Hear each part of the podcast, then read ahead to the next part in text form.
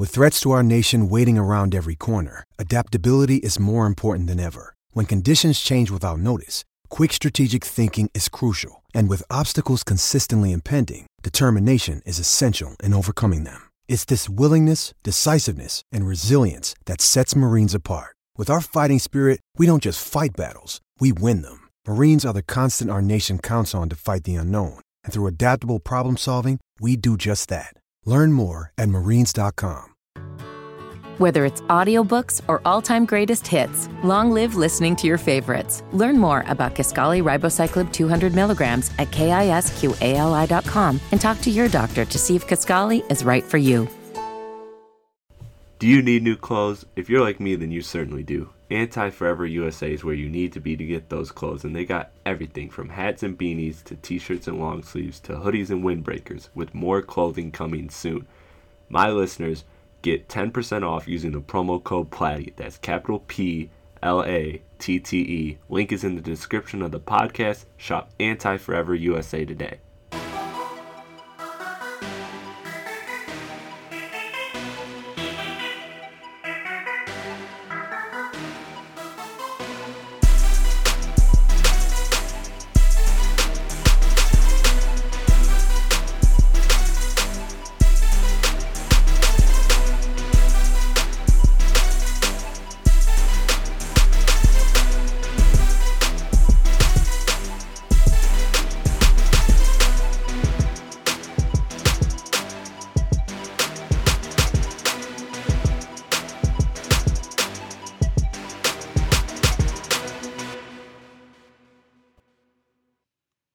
All right, hello everyone, and welcome back to Strictly Hoop Talk. As always, I'm your host Chris Platte, and joining me is I got a guest this week, and it's Noah Loftman. Noah, how you doing? I'm doing great, Chris. I'm very excited to be on. Lot of stuff going around in the basketball world, as you know, a lot of drama. So whether you like drama or not, there's there is a lot of side side shows and drama going on. I'm sure we'll talk about some of it. So I couldn't be better to be on this show right now. Yeah, yeah. Um, unfortunately, I'm not one for the side drama, but it is January or sorry, February, and we need to spice things up a little bit before All Star Weekend. So let's start with the sweeping storm that is the the New York Knicks, the uh, the continuous train wreck that just keeps happening over and over again. Uh, and and so Charles Oakley went to the Knicks game. Um, I don't really know how he got the tickets, but he got tickets to the game. He claimed he bought them yeah, he claimed he bought them, and essentially, essentially, he just sat next to, um, well, adjacent to J- uh, to James Dolan, the Knicks owner, and uh, then all of a sudden he was thrown out. There's physical. Oakley is a very physical player. Back in his day, very confrontational, very, um, very a very bold and strong personality, if you will. And uh, so you know things escalated more than they needed to when uh, when ten security guards approached him, and then he was just uh, forcefully dragged out, and uh, no punches were really thrown. Um, as far as like as far as like the security the security guards actually I think in my opinion handled it pretty well. It mm-hmm. was just uh, it was just to me to me it was just the the whole issue of of how they escorted him out and everything and how they started with 10 people and you know and and things and, and things were just a lot. There was definitely a lot of ways to uh, better ways to go about it. Noah, what's your take on this whole Knicks situation? It's classic New York basketball, and I kind of alluded to it earlier. Some of these organizations in the NBA, and it's getting to the point where it's like most of them, the sideshow and the drama overtake what's actually happening on the court, right? The other night, the Knicks played a really great basketball game. They beat the San Antonio Spurs, and the biggest story had to do with James Dolan. And nobody was talking about the fact that they beat the Spurs and played a great game. And Mel- I mean, some people were talking about Melo's great quarter, but most people were talking about the stuff on the side. And really, ever since this guy James Dolan took over as the Knicks owner, they've been an absolute train wreck.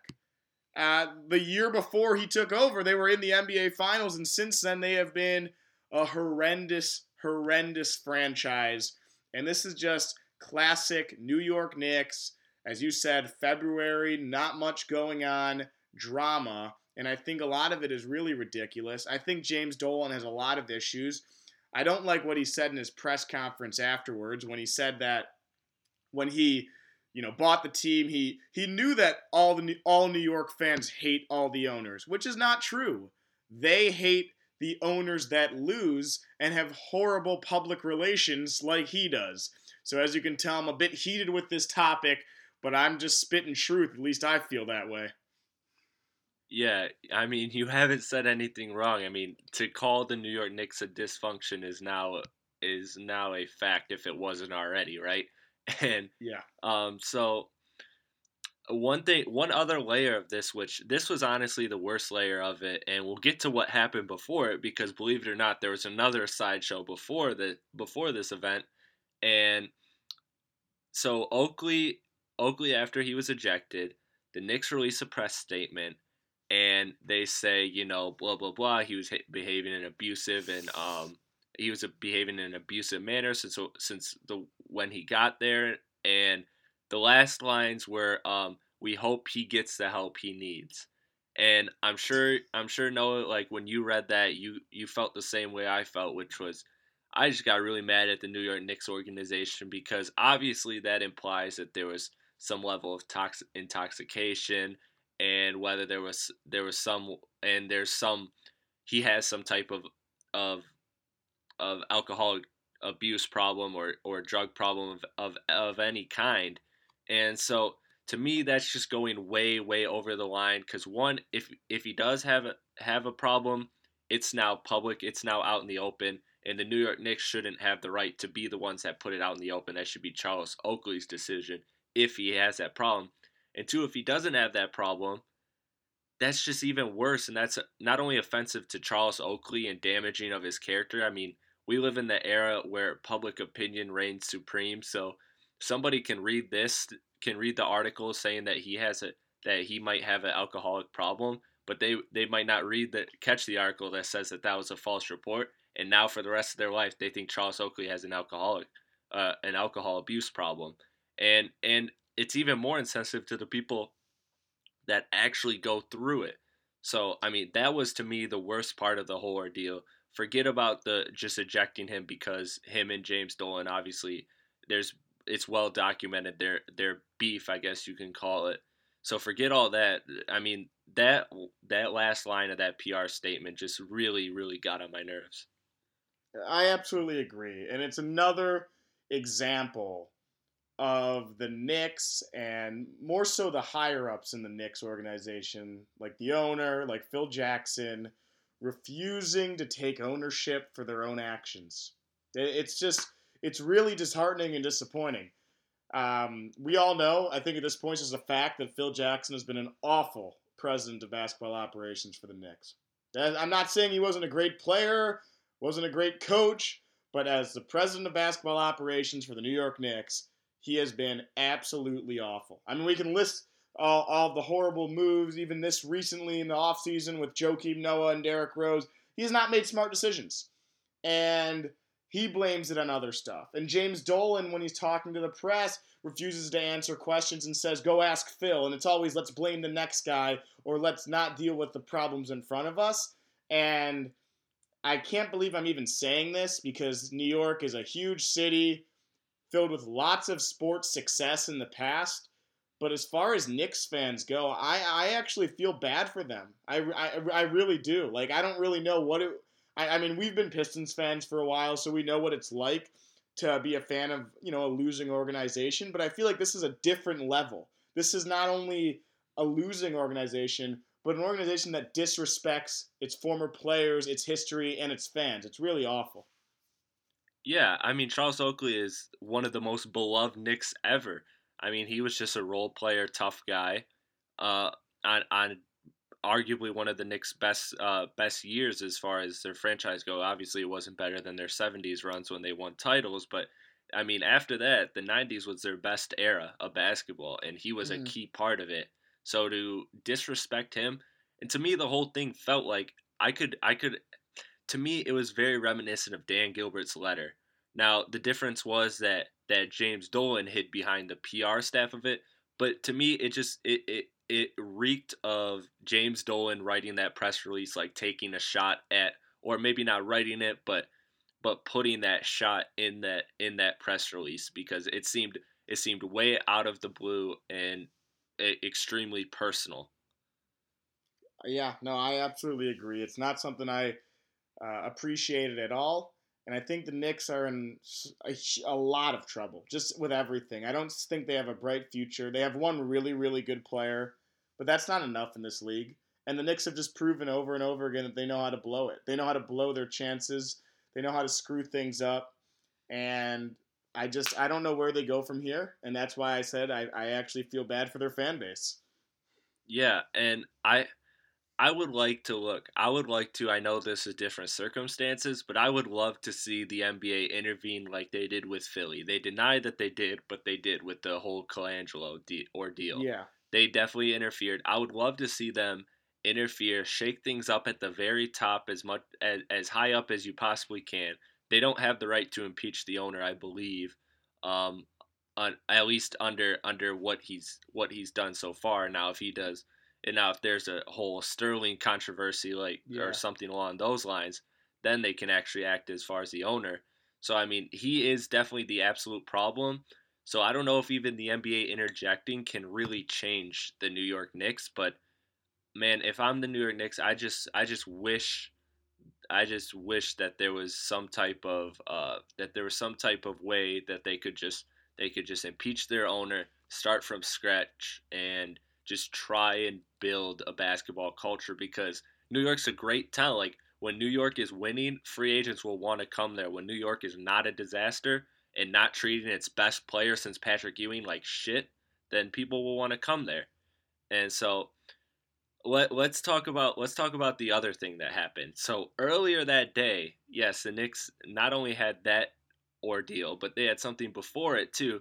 They had their 70 year old president of basketball operations subtweeting Carmelo Anthony on Twitter. and, you know, Phil Jackson, I think he tweets like once every blue blue moon essentially. I think he's yep. tweeted like two or two or three times this whole season. One was uh, to break off the engagement of him and uh, Jenny Buss and or Jeanie Buss, sorry, and the other was to subtweet his best player. So, I mean, you want to talk about dysfunction. This is just all time dysfunction. I love how Melo's handling it. Melo said um, in an interview, I forget who asked the question, but I read an article saying that in it that in a transcript, Melo said when they asked him about Phil's quote, they said he got it wrong. My favorite animal is a black jaguar. and so, and so, um, man, this this whole thing is a mess, and you know, I had a friend talk to me before the before the podcast, and he was saying uh, we were talking about this situation, and he was like, you know, you you were right uh, because I I talked about it on my last podcast, I think, or or the podcast previous to that, so a couple weeks ago, saying that Melo's not going to get traded, and to me now it seems like it seems like Melo's going to stay. It seems like Mel wants to stick it out. His heart's always been in New York, but man, this whole ordeal is just a mess. How can I don't understand how they can treat their best player since Patrick Ewing with such disrespect. I don't get it.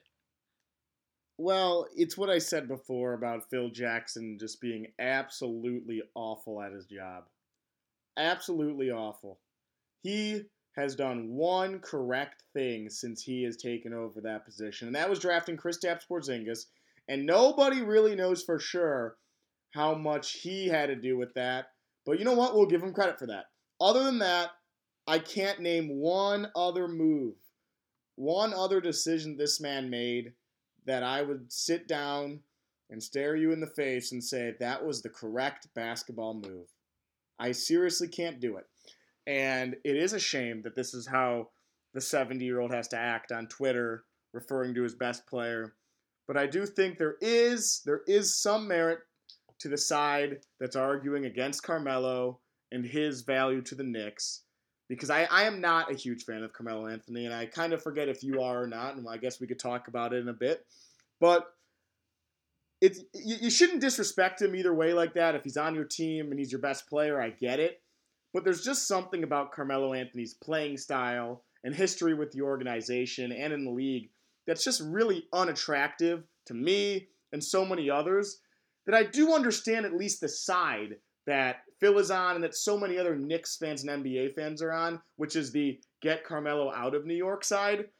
So I understand that side really, really well. I'm actually on that side, but I don't like how Phil has handled uh, this situation and how disrespectful he's been. And really, I guess the best word is unprofessional. Well, I mean, look, no, we're like 13 minutes into this podcast, and we have not disagreed. I am, I am a Melo fan for the record. Not a huge Melo fan. Not a, you know, I, I don't cape for him, but I definitely think he re- re- receives a fair amount, unfair amount of criticism, I should say. Now, as as far as what you said, yes. Do the Knicks have every right to want to trade Carmelo Anthony? Absolutely that's I mean he's signed to their team. He's he's basically a player under under their organization. He's no different than Courtney Lee in terms of in terms of if he can be moved or not. Um, the only thing separating him is a no trade clause, but you know any any ro- any player on any roster can be traded if the management decides to trade him. You're absolutely right. You know, and and of course Carmelo doesn't fit the New York Knicks timeline, but there's so many better ways they could have done this. They could have they could have had Melo. They could have had it had a talk with him and said, "Look, okay, we we gave you your money. We we tried to build a contender around you. It's just not working. We want it. We want to move you. We want to move you to mm-hmm. a uh, to a different franchise, and we want to rebuild around Kristaps Porzingis. We believe that's the best move for our franchise." It's no disrespect to you. We just want we just think our our timelines don't match. And that's what it could have been. And if Mel said no, then it's New York's fault for giving him a no trade clause. So yeah, no, absolutely. you know, so I mean, at the end of the day, no matter how you look at it, it's always going to be it's always coming back to being New York Knicks' fault, not Carmelo Anthony's. And Carmelo hasn't, you know, he hasn't really gone against the Knicks. He hasn't really lashed against the Knicks that much. And as far as as far as uh, through the public, I mean, he hasn't really done anything like that. Uh, you know, besides a few little shots here and there. But if I was Carmelo Anthony, I mean, uh, look, Carmelo Anthony. I'm not saying he's the greatest character. Um, a lot of people say he's he's a very high character person. I I can't confirm that or deny it. So I'm not going to say which side I'm on for that. But I mean, if if I just put myself in Carmelo Anthony's shoes, I'm the best player the Knicks have gotten in 19 years, and they and all of a sudden they are treating me like shit when I have given them everything. I've never complained. All I've done is talk about how much I love being in New York, how much I want to how much I want to retire in mm. New York, how my heart is in New York, but I You're just right, yeah, but, I I mean I mean so so what's to, wrong with Carmelo? With, yeah, I just got to disagree with one thing there. I think okay. he has done some things in the past with the Knicks that have been particularly selfish. Let's just go back to when the team was probably at its best since Carmelo signed with them, and that was through the Linsanity era. You know who ruined Linsanity? Melo, because he didn't like he didn't like the fact that he was the second guy, and Coach D'Antoni was saying, "Hey, hey, you need to be outside the perimeter." Where Lin, you know, Jeremy Lin's going to drive and then kick out to you, and you're going to be open every time. And and for a while it was working, but Carmelo did not like that, so he started moving into his good old mid range jumper and not listening to the coach or doing what was best for his team. Instead, trying to preserve his own status, his own, you know, char- I don't know if the character is the right word, but certainly his stature in the league and how people perceive him. It seems like forever, Chris, he has been Mr. Stats, Mr. Money. And he's already said stuff like, I'm just a businessman. He has shown little to no signs of being committed to winning. I mean, as long as it means he's the number one guy and he can do what he wants, he, he's fine winning. But if it means he has to do something that he doesn't want to do or be the second guy in the offense, he he doesn't care. He's not he doesn't want to win. He'd rather get 25 a game and get paid. And we've seen this from him for throughout the majority of his career. We've seen his lackluster effort on defense. So, I mean, I hate to say it, but as I said earlier, I'm definitely on the anti Carmelo uh, side. I don't like him as a player. I don't know if he's a good guy or a bad guy, but as a basketball player, I, I just don't respect him that much. Oof. You know, you, you make a good point and like I I can't argue a lot of that because you're right about the whole Linsanity thing and you know and, and all that with the numbers and everything, but I I think part of it is like I mean I mean, come on. They were they were trying to assert Jeremy Lin as a star. I mean, and look at what Jeremy Lin is now. Like, I mean, I mean, can you really blame him? Like, players know better than anybody in the league who can play and who can't. They know better than the scouts. They know better than the owners. They know better than uh, the coaches. Players know game recognizes game. The old saying, and that and that's very true. In the NBA players, it's it's a fraternity. They all know who can play, who can't. So Carmelo Anthony's looking at this guy like, okay, he's good, but he is not this all star superstar that everyone claims him to be. And look, Jeremy Lin is not that star. I think Melo is perfectly fine going with, with the situation. If LeBron were to come to New York, I think he would have taken a back seat. I really do. I think Carmelo Anthony is just I think Carmelo Anthony is and can you blame him if he doesn't want to take a back seat to a player that's not better than him? He's I think he just has a different view of what's of of what's best for an organization. I don't think he's doing it just for the attention and everything. I think that's definitely a part of it, but I think he genuinely thinks that okay, I'm better than this player or me shooting 25, 30 shots a night is helping the team. I think he genuinely thinks that. Now, as far as a businessman, you're right. He has said multiple times he is always a businessman and that is one of the biggest reasons why I say he's staying in New York is because there's been many articles that confirm that he and James Dolan he wants to stay in New York so that he can keep that tight connection with James Dolan and they can uh, and he can set up a lot of great business opportunities in a city like New York post playing career. Mm-hmm. So there so there's definitely reasons why Carmelo wants to stay and there's definitely reasons that go beyond basketball. So he's not he's not I'm never going to say he's a perfect player, he's a perfect team player, but I mean, you look at how many people around the league respect him. I mean, not many players don't respect Carmelo. There's got to be something to it. There's got to be a different side to Melo that we just don't see. Yeah, no, I absolutely agree uh, with with that whole assessment of Carmelo Anthony and the fact that players don't respect him that much. And I think the fact that there you heard all those rumors about the Knicks and Cavs talking about a trade, and the Celtics and the Clippers, and all of those teams saying no. That speaks volume, I believe, to the type of player Carmelo is and his value in this league. But I, I personally feel like we've spent a little too much time talking about the Knicks for how dysfunctional and, in my opinion, just straight up bad they are. So it is your show, though. If you want to continue talking about New York, I can rant or we could talk about some more fun things in the league. No, yes, let's definitely get to some fun things. Um, you know, I was just waiting for your response to that to to kind of move on. So you yeah. set it up perfectly. So we'll we'll get real brief on this, but um, KD's return. One, did you watch the game? And two, what were your thoughts about you know the crowd, the whole Russ mm-hmm. versus KD thing? I mean, is it is it really this big, or are we making it too big of a story? So, first thing, I did watch the game. Secondly, it was pretty much everything I expected. I thought the Warriors were going to win. I mean, it's simple as that. They have the Thunder's number. And I also thought Westbrook would have a crazy Westbrook game where he's just going to try and do everything, which he did, which, you know, there were some positives on that stat sheet in terms of point total and rebounds, but there were some negatives with turnovers. Classic Russell Westbrook. We expected it. Uh, but in terms of how big this story has gotten, and your question with that, I actually think it's as big as it should be. I mean, this is a big deal. This is, in my eyes, and maybe we'll we'll disagree here, but I actually felt that this Durant leaving and going to uh, Golden State was much much worse than LeBron leaving Cleveland and going uh, to Miami, and mainly just because of the fact that Durant went to a team that already won 73 games the year before, should have probably won the title two years in a row, beat his team after he was up 3 1.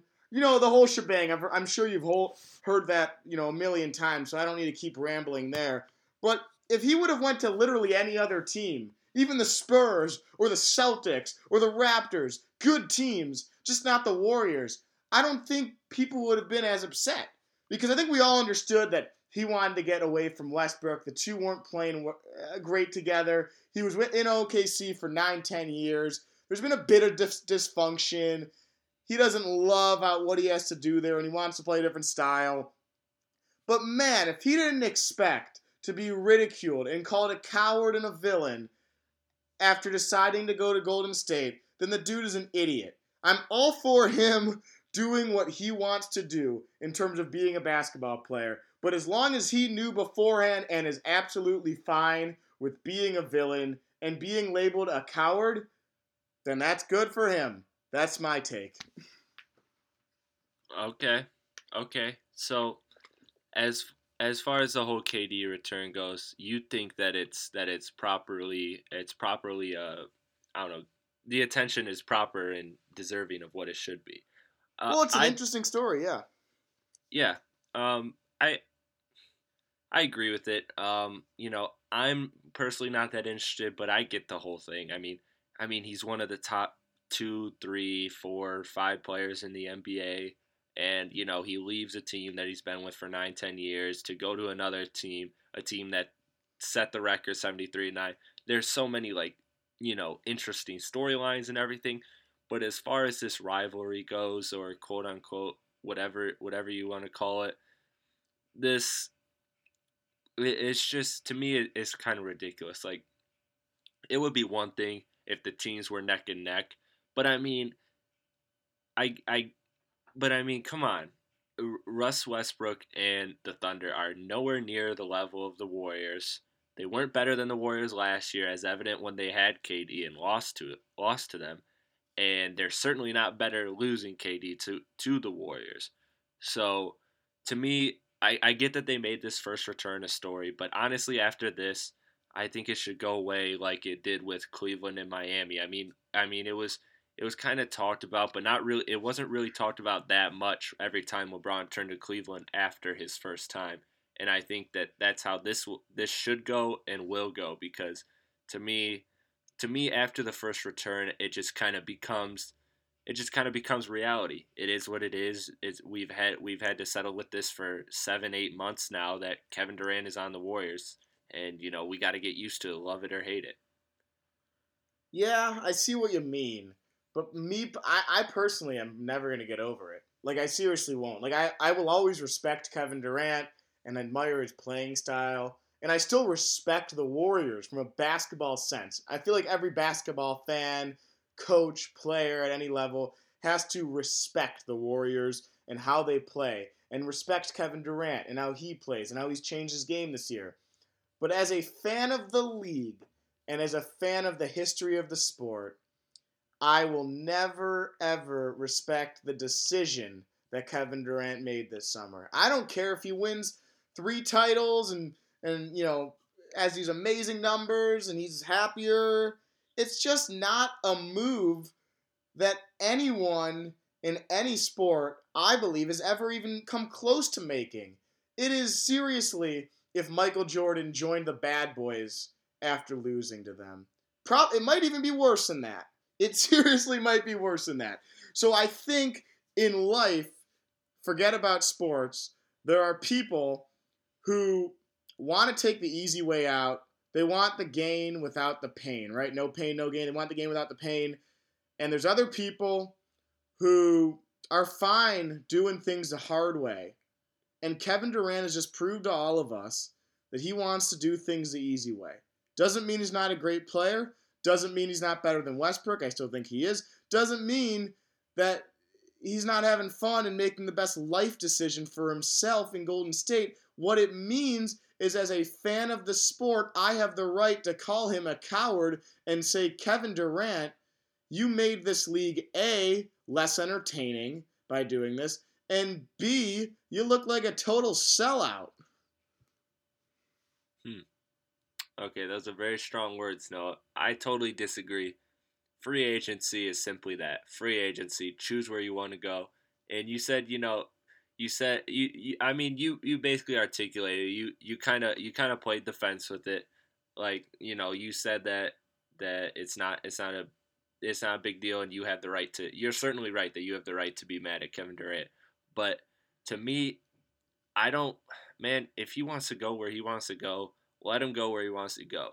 And to me, to me, this is this is different because Kevin Durant, like in the pitches, they weren't just pitching, yeah, you'll win a title. They were pitching, let's do something that the NBA has never seen before. And we'll see if they can do it. To me, that's an interesting challenge.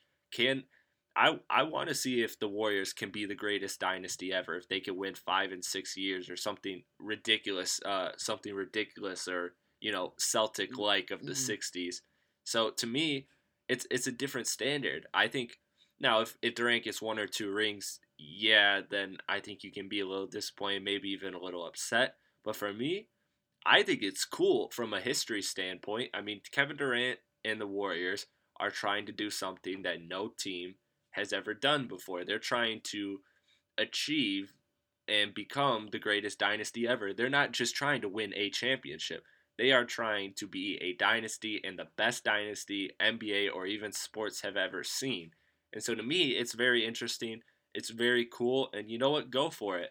Who knows? You know, maybe in a year or two, Draymond, you know, finally just, finally just isolates himself from the team because of his er, erratic behavior or you know, or Steph's ankle becomes bad again and they're never the dynasty they could have been. You know, so this whole thing that, you know, oh, this sucks, this made the year this made the league way less entertaining.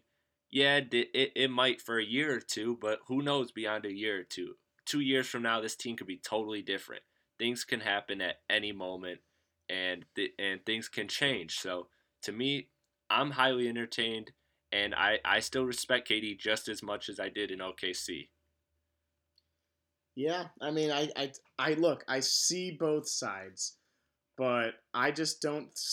I just think that this is just a complete sellout move, right? I mean, I he has the right to go to that team, and I said that. And if he's having more fun there, that's a trade-off. You can trade off the fact that you're going to have more fun and a better chance at winning, but you have to acknowledge that the general public will view you as a coward and and just in a negative way for at least most of your career. And I'm not as big as of a fan as this whole dynasty thing as you are. I definitely respect dynasties. I find them fascinating. I love great I love greatness. But I don't like it when it's just two teams. Right now it's two teams and it, I mean, it might only be one team at this point because Cleveland's looked like a train wreck the past few weeks or you know, really the past couple months. I think they'll get it together, but you know, the Warriors look like they're on a different level than them. I want there to be at least four teams of do- that that dominate. So you, so at least at least I go into April and I'm like, okay, four of these teams can win the NBA championship. That's what the NFL has, right? The Patriots are a dynasty, but you don't go into the playoffs every single year saying, "Oh my, the Patriots are in the Super Bowl for sure." At least I don't. And it's not it's not, you know, a foregone conclusion every year. They went like, you know, 10 straight years without winning a Super Bowl in that so called dynasty that they've had for the last 16 years. I just think the NBA, I don't know what they exactly do to fix it, but when you have one team dominate everyone, I like to, you know, it's fun to watch that game once in a while when the Warriors play and just go ooh and ah. But when I'm watching these other teams play, when I'm watching the Clippers play the Grizzlies, it's like, okay, they'll end up losing to the Warriors. I'm watching Houston and I'm like, man, can they really? Maybe they'll push the Warriors. And then I remember, no, they have one superstar. The Warriors have four. They're not going to beat the Warriors in a playoff series. Same thing when I look at San Antonio. To me, and I hate to say this because I don't, I never want to wish harm on anyone, but the only way the Warriors don't win the title this year, at least in my opinion, and I think we, we have enough evidence to believe this, the only way they don't win it this year is if they get hurt, similar to last year. So if you're someone like me who wants at least some sort of mystery, you better root for an injury. Which you know, I feel like an asshole for saying it, but it, it, I mean they're just kicking everyone's ass. Number one in offensive efficiency, number one in defensive efficiency. It's it's it's hilarious. It's it's a joke at, at this point. Well, you know, I look at it from a different perspective. wouldn't it be cool to look back and say, man, I seen the greatest team of all time in my era growing up as a kid. Everybody wants to claim, you know, MJ's the greatest, and that's fine. I agree he is the greatest. But then, why do you think so many people say LeBron's the greatest? They want him to be. They want their generation to be the best. Every generation wants to be the best generation ever. And you know, that's just that's just how it goes. And so there's there's going to be 20 years from now there's going to be a lot of people that say LeBron's the greatest player ever. We'll see we'll see where what side of the argument I'm on once his career is over. But I mean, this whole this whole thing about hating KD, it's going to go away, man. It's going to go away. They're going to win a title and as soon as they win, it it's going to be it's going to be like Miami all over again. Remember how when the Mavericks lost or, or sorry, not the Mavericks. Uh, the Heat lost to the Mavericks in the finals in 2011. Hmm. Everybody clowned LeBron. Everybody enjoyed it. They got all the hate out of their system. And then what what happened? Miami won, and everybody was okay with it. You know, so maybe if the Warriors lose, you know that'll that'll that'll help uh that'll help soften the stance on KD going to the Warriors. But honestly, winning winning heals everything. It's it's very stereotypical to say it, but it's true winning heals everything. A lot of these so-called people that are these so-called haters of of the Warriors will jump on the bandwagon as soon as they win some titles. But that's all I want to talk about with KD. So yeah, let's get to let's get to some trade talk now. The Denver Nuggets will will receive Mason Plumlee and a second rounder for to Portland, and Portland will receive Nurkic and a first rounder. What do you think of that trade? I am I crazy to think it's actually a good trade for both teams because that's my that was my initial reaction and that's my reaction right now. I actually think it is a trade that that helps both teams.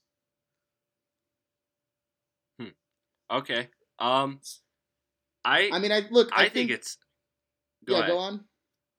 Okay, I was just gonna say that I think it's a steal for for Portland. I mean, Nurkic was an amazing talent last year. They got Nurkic and a first rounder for uh, for just Mason Plumlee, who was who was he Mason Plumlee did a good job in uh in Portland for sure. Uh, but and he he filled he filled a nice role for them. But Nurkic was was showed a much higher ceiling than Plumlee did uh, last year when he was before before the emergence of Jokic, and so to get that and a first to get the better player and a first round pick, a 2017 first round pick, which I believe is protected that's I mean still a first round pick is a first round pick. That's huge for the uh mm-hmm. that's huge for the for the Portland Trailblazers in my opinion. Okay, so I I agree with you that Nurkic is the better player. But we've watched Denver this year and it's just pretty obvious. It's one of those situations where it's like they Nurkic does not fit with Jokic. They don't fit he doesn't fit well on this particular team. At least I didn't feel that way after watching Denver this season and a bit of last season. So they had to figure out a way to try and get at least something for him, and and they did. So I think Portland, in a way, they won the trade because they got the better player, but Denver still, I think, comes out better than they were before the trade because now they've just freed up some space and they don't have a player that is detrimental to the team's offensive and defensive flow, if that makes sense. That's that's how I looked at it. Okay, yeah, I agree. I mean, and and Plumlee, I'll give you this. Plumlee for Denver is a great pickup. He's like he's yeah. a good he's a Denver type of player. He's what they need. He's he's he's a great replacement for Jokic because Plumlee's young, he's athletic, he can run with the guys, and he's a free agent, so they don't they don't have to re-sign him if they don't want to. But it was a very savvy move by Portland. They essentially they essentially got a better player, a younger player, a first round pick, and they avoided the or well they delayed shelling money to the center position. Which is which is crucial for a team like Portland who kind of capped themselves out by the whole Evan Turner deal as well as the Allen Crabbe deal and CJ McCollum and Damian Lillard and so on and so on. I mean, and all those all those expensive contracts added up. So this was a very savvy move by Portland. I like it.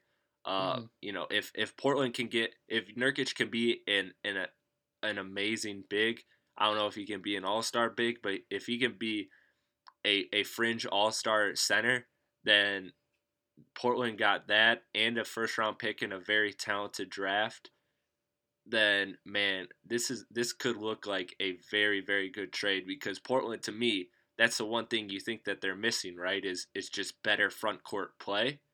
And if, you know, Nurkic, you can argue that having a guy like Mason Plumlee who just runs the floor, screens, passes the ball yeah. well, and dunks is exactly what Portland needs for a guard heavy team. But if you get if you can get that plus a plus a guy who can score in the post, who can a big man who can just be an offensive threat, then then this is a no brainer for Portland, and I really like the move. Um, and again, you're right. Uh, Denver had to get something for him. They didn't have much leverage, I guess. Um, at least judging by this offer, they didn't they didn't have much leverage, and so they uh, so they ended up settling for Mason Plumlee, a guy they might not keep in a second round pick. What do you think? Do you think they're going to keep Plumlee? I think they should. I, I, as you said, I think he actually fits the system. So I really think they should. But it'll be interesting to see. I want you to hear my my Denver Nikola uh, Jokic hot take. Okay, what's that? I I actually feel, and I was maybe it's just because I was watching, you know, it's just an awesome Jokic game the other day. But I've watched him several times. I've watched him live actually, and I've really been impressed, and I love him. And I just feel like if he flip flopped or switched places with Kristaps Porzingis in New York, I'm not sure there would be much difference in terms of how we like. I think he would be the Kristaps and Kristaps would be the Jokic. I think they're very similar, and I think they're pretty much uh, equal level of talent. That's how that's how high I am on Jokic, and I think just the fact that he plays for little Denver and nobody really cares about them, and Porzingis is out there in New York with all the lights and and the popularity and publicity. That's what elevates Porzingis and uh, at least makes the general public believe that he's on this totally different level than Jokic. I don't even know if it's a hot take because I just believe that they're they're on the same level. Jokic is a really good player, and I think he's just been prisoner to the small market, and that's why nobody outside of basketball really knows who he is. Well, with that hot take, you preheated the oven, but I'm about to turn it up to 360. He's better than Kristaps. Wow. He's better. He's better. I think he's. I think he's so uh, out of this world good. I mean, the way he passes the ball. I mean, the way he, he he's such a good playmaker already, which is so hard for young people to do. The fact that he can do that, uh, a lot of a lot of bigs in this re- in this league can get rebounds, and he's definitely among among the top tier of rebounders. So I mean, the fact that he's in he's a near elite rebounder or in that or in that realm at such a young age, plus such a good playmaker at such a young age. I mean, he makes these just he's not just a flashy passer. He's just a really, really sound playmaker. I mean, he makes a lot of great passes that don't end up on ESPN just because they are in Denver and mm. they're not flashy. But he he's such a great playmaker. He's shown an ability to score. I mean, he's dropping 40 left and right. I don't I don't recall I'm not sure about this, but I don't think Kristaps has had a 40 point game yet, has he? Man, he torched the Pistons this year, but did he get to he 40? But I don't know if he got to 40. I don't. I think it was like 38. Yeah. So I mean, re- regardless, I mean, Jokic is on the same level, if not a better scorer than Kristaps. I think he's a better defender. He's got a much better frame. He seems to be a far better playmaker. Man, I'm all in on Jokic. I think, I think he's, uh, I think he's Towns level, maybe better. I think he's just, I think he's just, you know, sky is the limit. And Kristaps Porzingis is in that realm too, for sure. I mean, we got Joel Embiid, uh, Towns, Jokic, Kristaps. I mean, the NBA has got the uh, very, very good crop of up and coming bigs that are going to do amazing things. But honestly, I think Jokic uh, of that of those four I mentioned, he might be the best. Mm. And I think I, I agree, and I'm I'm so happy that you amped up that oven, man, because I was worried I was going to be standing alone. uh, but great to great to see that we're on the same side there. Okay, well let's let's talk about Joel Embiid, one of the guys I mentioned in that. So, Noah, I got to ask you this. He's played in just one of his of the Sixers' last 13 games. Yeah. Is it time to be worried about Joel Embiid? Well, I thought from the beginning when we, you know, saw this guy miss 2 years to start his career, there should never be a time you stop worrying if that's the case. Like no matter how great he is, that just shows that he has a history of injuries and some people as we know all too well, Chris, are just cursed. And that's my take. Is he's a terrific player. When he's healthy, he's absolutely unbelievable. The stats prove it. His plus minus is insane when he's on the court with them. But of course, I'm going to be worried with his injuries. Of course, I'm going to be worried that what he tore his meniscus and then you know he was dancing at that concert or whatever. That's not a great thing. That's not a great move on his part. So of course, I'm going to be worried there. But as we know, when he's healthy, he's terrific. He's one of the best players in the league. Honestly, I believe that. Like he is awesome. But if he can't stay healthy, it's it's just going to be forgotten all of this. Yeah. I mean, you're you're right.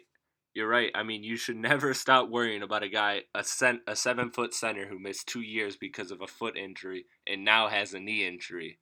You know, de- you definitely, man.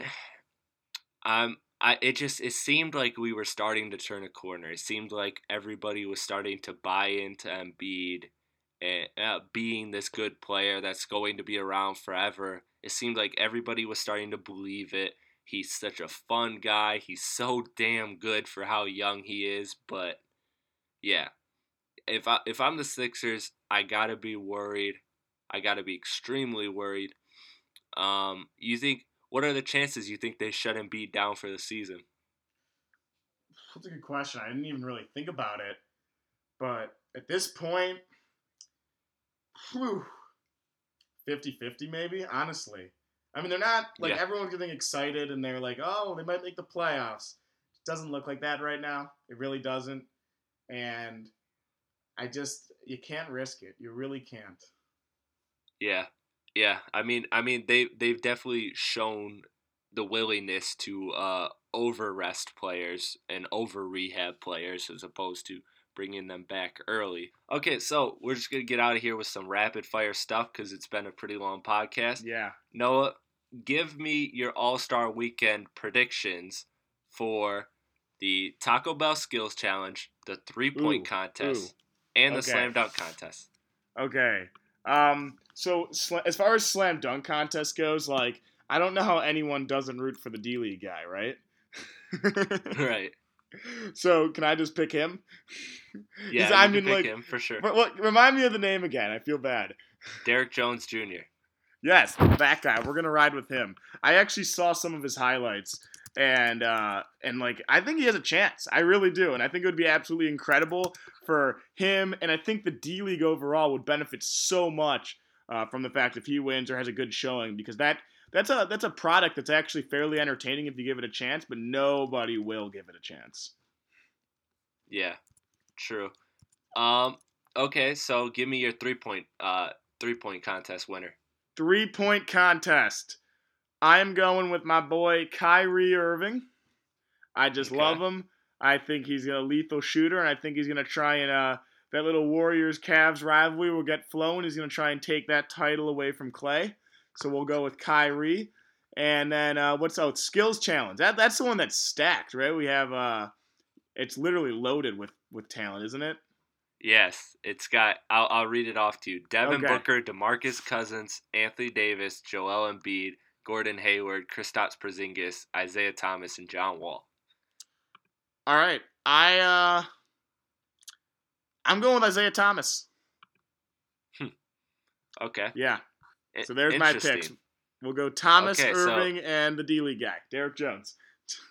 okay, cool, cool. All right, Noah, and now I want one more prediction from you. Uh, um, I as for those of you wondering my predictions, I will be doing my special podcast later in the week with mm-hmm. my with my co-host as always Chris Phillips for the All Star Weekend. It's a tradition we started three or four years ago, and we're looking to continue it this year. So I so stay tuned for that one.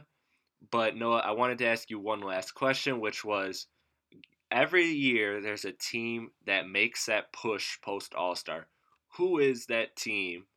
And if it's a different team, who is the team that you're most interested in watching? Well, you know who I want to say, right? You know I want to say the Pistons, especially how Yeah. they played the other night. But I don't know if it is going to be them, just for all the reasons in the world that we don't have to list right now.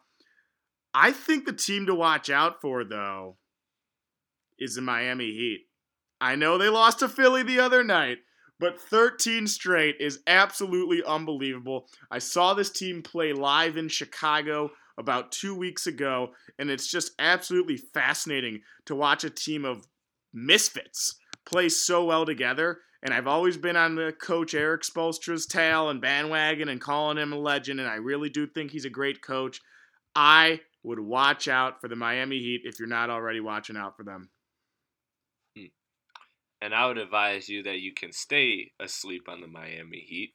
Nah, nah, I don't mean to be that mean, but yeah, I just think they're gonna come back down. But they're they're good. They're they're a team that fights hard. You know, they're gonna they're gonna be that team that scratches out and claws out a few wins. But I don't I don't really see them. To me, my team to watch, and you're right. I wanted to say the Pistons. I really really I, I really hope. wanted to say the Pistons, but you know I I can't do it. There's just too much dysfunction this year for reasons I've already stated. I just think this is a backwards year because they don't have any veterans in the locker and they have a bunch of kids trying to figure out what the hell to do with their lives. And Reggie's Um, been awful. Reggie's been Yeah, and Reggie awful. Reggie's just awful, awful. Um, just a terrible, terrible, terrible. Um, and, you know, and, and I said it from the jump, not to not to go too far off the topic, but remember in the beginning of the year, I said, you know, these type of injuries linger, and I think we're definitely seeing that that's what's what happened. Uh, that his knee injury, he's not fully healed. I don't think. I think he's playing through the pain, and you know, it's lingering and it, it's really affecting his mobility Mhm. and he already had very limited mobility defensively. Now, granted, that was a lack of desire, but now you combine you combine that with the with the actual knee injury, and he's just atrocious on defense. And on offense, he can't get that separation because he doesn't have that speed um, that he and quickness that he normally has. So, anyways, beyond the Pistons, I'm actually really interested in the Rockets. Now, I know it's it's fun to pick a team that you know is racing for the A seed, yeah. but to me, I'm really interested in what the Rockets do because they had such that they had such a hot start and they fell off a little bit. They kind of cooled off. I want to see if they could get hot again or if they can or if they're just going to dog it out to the end of the year and end up right around where we projected them to be cuz right now they're going to be, you know, an above 50 win team uh but not really like not really an elite you know, uh, not really a, an, an elite elite team, but you know, a solid 50 win playoff team. Uh, and I'm interested to see if they could catch fire again Mhm. and maybe reestablish themselves as everyone's still talking as them as that threat to beat the Warriors. But a few weeks ago to a month ago, everybody was saying, "Wow, they actually really could do it." Now it's just, yeah, I guess if we have to pick somebody, they're the biggest threat. So to me, I want to see if they can kind of they can kind of jump back and kind of reignite that all that conversation, that buzz, or if that hot start was just a hot start. I, I hope you're right because I do not want to see the Warriors coast through this playoffs. I I I do not. As much as I said I, I respect how they play, it's just not entertaining if they go out and they they win 4-0 in the first round, 4-0 in the second, 4-1 in the third. No, give me what we got last year. Give me a team that will push them to 7 at the very least. Maybe it's the Rockets. I don't think it will be, but I'd go absolutely crazy if it was. Yeah. So the Rockets are fun to watch too. So I enjoy watching them. So that's why another reason I'll watch them. But all right, Noah, I want to thank you for coming on. Go ahead and give this opportunity to plug yourself because it's been a while since you've been on my podcast, so fans may have forgotten where to yeah, find it's, you. it's it's been a while uh, in terms of a lot of things for me in social Yeah. media world. I've been and, very, and very not to say been- we didn't try. Yeah, no, I've been Not to very say we busy. didn't try. No, you're absolutely right, and uh, Uh, you know, life takes over sometimes. I I believe I'm you know getting getting better, getting back to doing things, and uh, hopefully I'll be back on Twitter more active soon. So there you can reach me at Noah Lofman, N O A H L O F M A N, and of course follow at Palace of uh, Pistons on Twitter. That's where me and Aaron Johnson report on the Pistons. And um, yeah, any any new podcast or new thing I uh, I do will be on that Twitter page. So uh, keep it going. And I, I'm sorry to anyone who who cared if I was you know a little bit absent for a while. I really am, but uh, hopefully I'll be back and uh, and delivering more. Yeah, you'll come you'll come back stronger than ever, Noah. You um, you're always a great guest on this house, and you know, I mean, we could have we could have had we could have a whole we could have a whole series of podcasts that me and you have done that just for whatever reason technical difficulties have never worked out. Yeah. So, um, so yeah, so I think we finally found our solution, and you know, I'm I'm gonna try and get you back on as much as I can, um, because you're a great you're you're a great guest on the podcast, and it was fun joining your podcast. So um, look out for that podcast because it's different. It's a it's a different lane. It's fun. I I enjoyed being a part of it, and I think that all basketball fans should check that out. So again, follow him on Twitter at Noah Lofman, and check out his stuff. And as for me, you can find all my stuff on my Twitter, and my Twitter handle is at crispy1132. That's C H R I S P Y 1132. What I recently found out is that you can just Google my name, Chris Platte, and it's Platte is spelled P L A T T E. And you could just Google search me, and my podcast, and my Twitter, and my Facebook will all come up. So I guess I could just say Google me now, right? Yeah, that's awesome, man. I'm really proud of you. you are you're working your tail off, and you and you deserve it, man. So keep going. Thank you, thank you. Uh, this is my second podcast recorded today. Actually, I just dropped the famous uh, Tupac Shakur uh, classic album review out of nowhere. Those are a fun surprise for my hip hop fans. So yeah, so if you don't know somehow that I also do hip hop podcasts every Thursday, in addition to the random classic album reviews, which I've explained in the classic album review podcast, so I won't go in depth there. So yeah, so I do every Tuesday I do a basketball podcast, and every Thursday I do a um, every Thursday I do a hip hop podcast, with the exceptions, you know, um, like later this week I'm gonna do a podcast with Chris Phillips returning, like I teased earlier, All Star Predictions, our our annual All Star Predictions podcast. So that will be up sometime Wednesday, Thursday, or Friday before the, before the All Star Weekend starts. So stay tuned for that, as well as another episode of Strictly Hip Hop. So you're gonna have four podcasts mm. from me this week, a lot of content. And once again, Noah, thank you for joining me on the podcast, man. I appreciate it. I enjoyed it.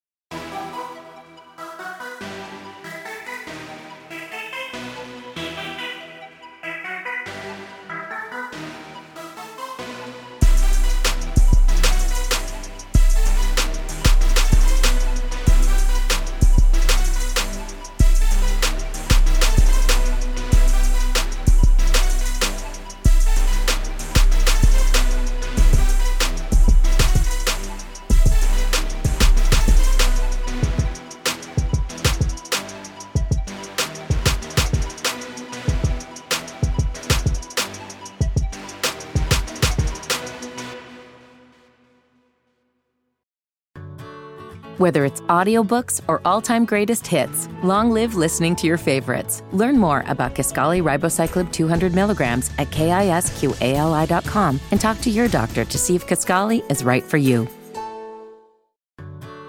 Whether it's audiobooks or all-time greatest hits, long live listening to your favorites. Learn more about Kisqali Ribociclib 200 milligrams at kisqali.com and talk to your doctor to see if Kisqali is right for you.